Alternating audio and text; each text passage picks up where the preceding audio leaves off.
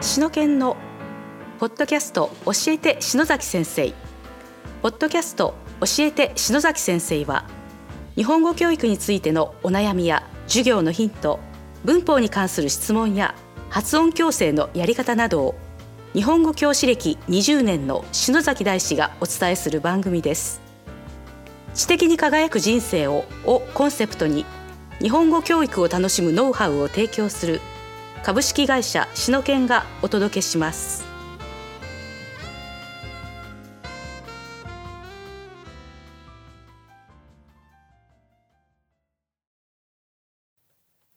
こんにちは、張かりんです。ポッドキャスト、しのけんの教えて篠崎先生。うん今日は第63回です。うん篠崎先生、よろしくお願いします。はい、よろしくお願いします。えっ、と、張さん、はい。もう日本語がそんなにこう、うまくなって、例えば、後輩の留学生に日本語を教えるようなこととかあるんですかあー、高校の時ありましたね。あ、本当はい。ほうほうほはい。う。どうやって教えたのえーっと、リーディングの、なんていう、補習授業みたいな感じでほうやってたんですけど、後輩たちが、日本の都市伝説に興味があると言ったので、いろいろ都市伝説の文章とか探して一緒に読みましたね。ネットで探して。 はい。例えば、どんな都市伝説、えーっと、口裂け女とかのうんを覚えてて、おうあとは、なんか、足の速いババアっていう話もあったような気がするんですけど、ちょっと飽きる覚えてなくて。ちょうど僕が、あの、その、はいはい口先女、僕は多分、小学校の5、6年生の時に、すごい流行った。はい。 うん。私は最初に見たときさすがにびっくりしました ね。そういう人がいるんだ、怖いって思いま した。うん。まあ、僕の住んでたところは決して都市ではなかったけどね。なのに都市伝 そ説。して、なるほどね。はいうん、それだから、その後輩の人は結構面白がって読んでたのはい。私も面白くて読みま した。で、その時は確か面白い話で検索をかけたらいろいろ出てきて、うん中に面白いのをピックアップして、みんなで話し合いながら読んでましたね。本当はい。なんか、そういう本が、そういう本を教科書にして日本語勉強したら面白いかもね。ですね。作りたいで す。日本の都市伝説っていう。 はい。第一章、口先女。絶対面白いです。なるほど。いいな。じゃあ、いうん質問いきましょうか。はい。うん。今日は40代デビューから5年目の方からこのような質問をいただきました。うん。いつも詩の研に大変お世話になっております。うん。先生のお便り、毎日欠かさず読ませていただいています。うん。いつも本当にありがとうございます。うん。久しぶりに質問をさせていただきます。うん。専門学校で N3 目標の非漢字見学生に漢字の授業を教えています。うん。使用しているテキストの一課の内容は漢字おおよそ8個から9個、うん。それぞれ関連語彙4 2個から4個ぐらいです。うん。練習問題もついていますので、うん。 N、A4 をうん2枚になる内容となります。うん。漢字一つ一つの読み方、意味、語彙や例文を教えたら全然時間。かっこ、1コマ90一分。コマ、一コマ。あ1コマ90分が足りないぐらいです。うん時間に追われて、書き順もまともに教えられたのか不安を感じることもよくあります。うん。もっと学習者の意欲を引き出せるような漢字の授業の進め方がないか模索中です。うん。先生ならどんな風に教えられますでしょうかうん。アドバイスをいただければと思います。うんよろしくお願いいたします。うん、ですなるほど。うん、まあ、張さんは、まあ、台湾だから、はい。日本語の漢字の勉強はそんなに苦労はしなかっしなかったです。た。あーむしろ漢字があった方が読みやすくて。ああ、そうだな。やっぱこうかん、この場合は、ね、学習者は非漢字源なので、はい。そういう意味では私たちとちょっとやっぱ漢漢字に対する感覚はもう全然違うですだろうね。ね。うん。こういう学習者に対してはどうやって漢字を教えたらいいと思いますかどうしたらいいのか。例えば僕らだったらはね、い。例えば私が小学校の時の漢字の覚え方って、はい。もうノートに10回書くとか、20回書くとか、あ書ーいて覚えた。やりましたね。中国語の勉強え。えっと、台湾にいた頃、国語の勉強もそうやってやりました。で、漢字を勉強するとき。はいうん、だからまあそうやって、ぼ僕なんか覚えたんだけど、あれ一番嫌いで した。もう何回も書くのがめんどくさくて。まあ ね、ね、例えば走るっていう漢字を10個書いて走る、で走する、ね走る、走る、もう走後る。ろになるともう殴り書きになって。 まあでも、僕らの場合は、周りもそういうふうにやってたから、まあ、それはしょうがないかっていう、まあ、 ななるだろうけども、はい。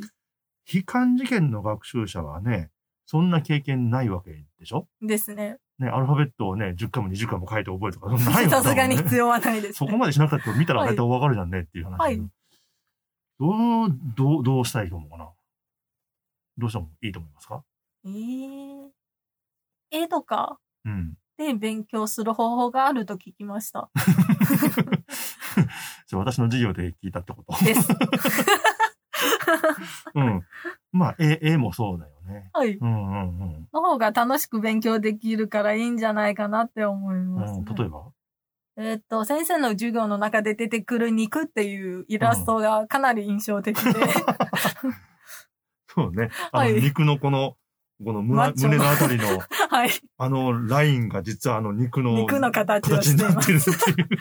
すぐ覚えられますね、あれを見たら。 ねえはい。肉っていう漢字見るために裸の男の姿を思い浮かべてしまうっていうね。。なってしまいました。うん、まあ、それも一つそうだよね。はい。まあ、そのうちに絵で、あの、こう認識できる、まあ、絵とのつながりというか、をきっかけにして、こう、記憶をしていくっていうはのがい。一つですね。まあ、あの、非漢字圏学習者っていうのは、一つは、その、も日本の漢字っていうのを、その、いうふうに、絵のように認識するっていうか、はい。逆につまり、絵のように認識させると、こう、記憶、定着しやすいっていうか、はいい、うのはあるわけですよね。はい。うん、だから、例えば肉だったら、その、そのムキムキのま男性のマッチョな、 マッチョな男の絵を見て、ほら、肉って言ったらもう一発わかる。 認識、あ、なるほど、そういうことかーってこうわかるわけだよ。はい。で、うん。魚だって、この魚、本当に魚の形のような、あの、絵を描いて、その字のところを、こう、太いところが漢字の魚のところ、ね、こはういこう合わせるような感じだと、ああ、なるほど、魚っていう漢字は、本当に魚の象形というか、はい。ね、かたかたどったような字なんだなという、はい。えーなるんだけど、まあ、それが一つと。はい。うん。他には、なんかあるうーん。教えてください。うん。ちょっとやっぱり、あの、まあ、もちろん絵をベースにして、 はい。あの、ストーリーと合わせて、ストーリーも合わせて提示するとはい。いいんですよね。例えば、例えば、漢字、あ漢字じゃない、考えるっていう字があるでしょ考える。思える。考の思はい。考かな。山、土書いて、土書いて、こう、斜めにこう書いてっていう。はい。あの漢字ってどうしてあの形になってるか知って知ってるえー。えー。 そこまで考えたことは全然ない です。そんなないはい。うん。あの、考えるっていう漢字は、あの上のはい。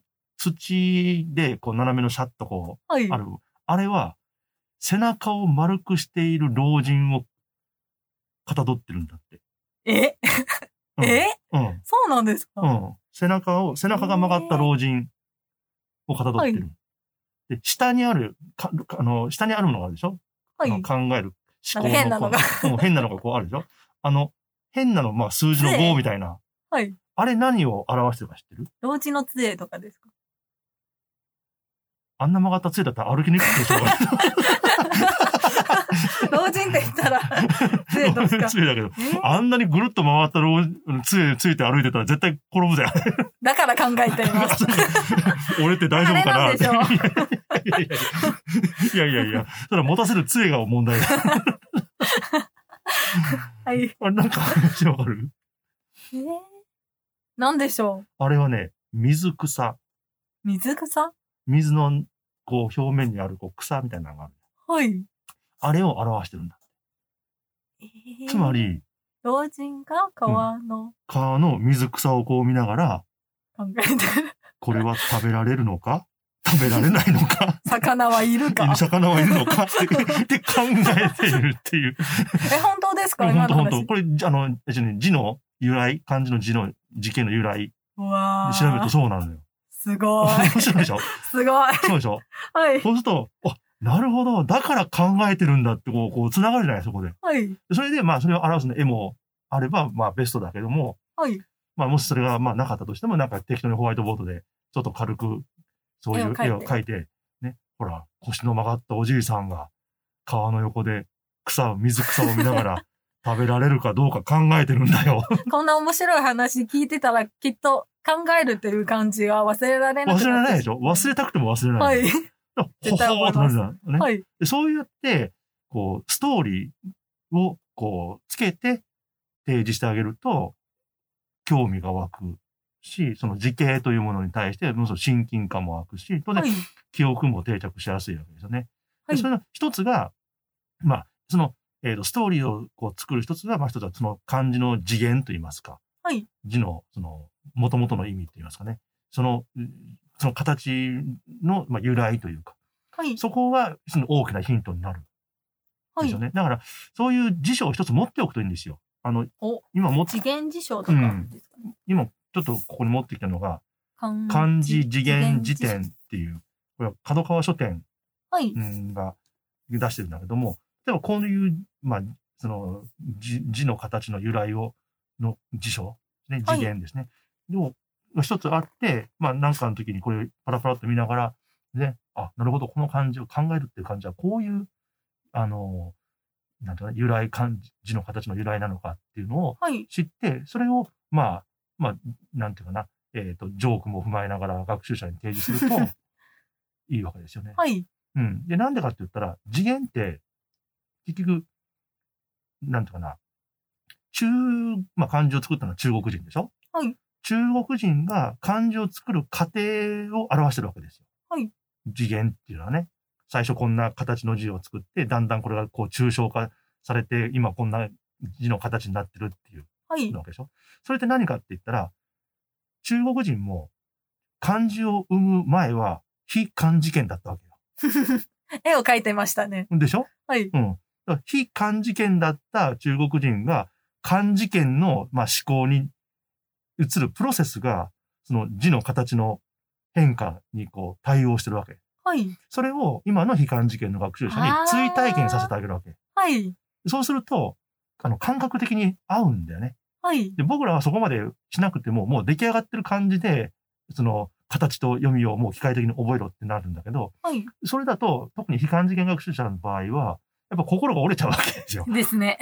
うん、だから今みたいに、いや、本当はね、これ、年寄りがね、っていう話から始 まって、 絵の話絵からのだんだん話を文字をやると、そうすると、その、心理的な、なんていうかな、えっ、と、摩擦と言いますか、はい。えっ、と、なんていうかな、抵抗感がはい。なく、こう、スムーズに、その、入っていけるはいよ。ね。で、まあ、それは次元から入っているのもいいし、はい。別に、それは別に、そのストーリーがちゃんとできれば、納得できるようなストーリーがあればいいわけだから、別にその次元に沿わなくってもいいわけですよ。ああ、自分でストーリーを作ってとか。作ってもいい、作ってもいはい。い。例えば、例えば、好きって初、初あの初級だったら好きっていう漢字を勉強すると。女子、ですね女子だ。だから例えば、グループレッスンね、したら、は必いずクラスに一人ぐらいは、ムードメーカーな男子がいるでしょ ああ、 はい。いるでしょいます。ね、で、その学生に、君は男の子と一緒にいるのが好きですか女の子と一緒にいるのが好きですかっ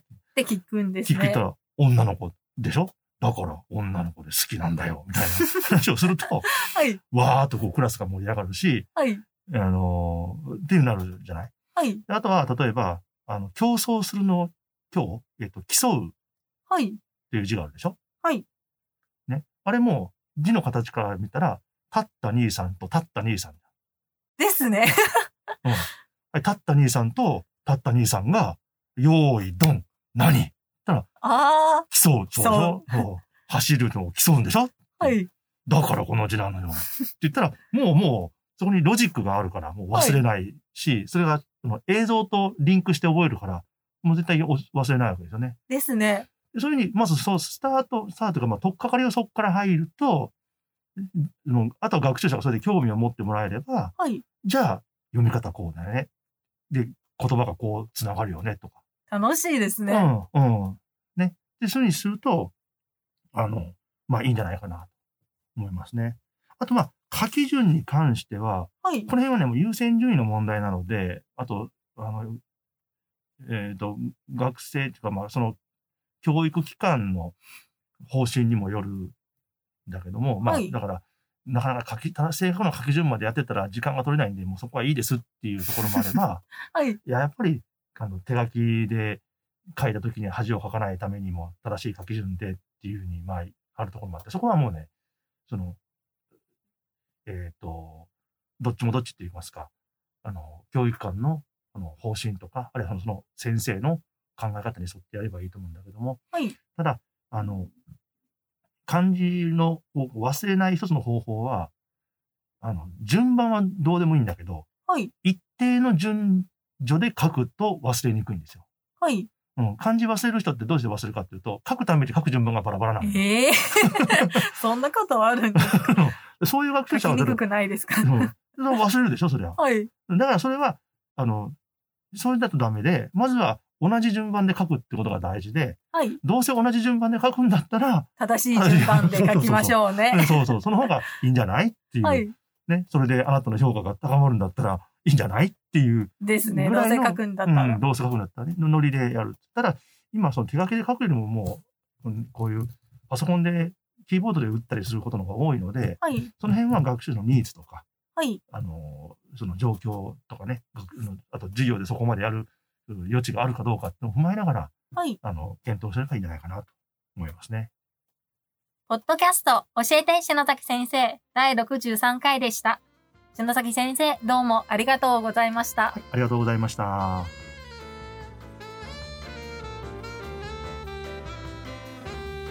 今日のポッドキャストはいかがでしたか番組では篠崎大師への質問をお待ちしておりますウェブサイトしのけん日本語教師篠崎大師研究室にあるフォームからお申し込みください URL は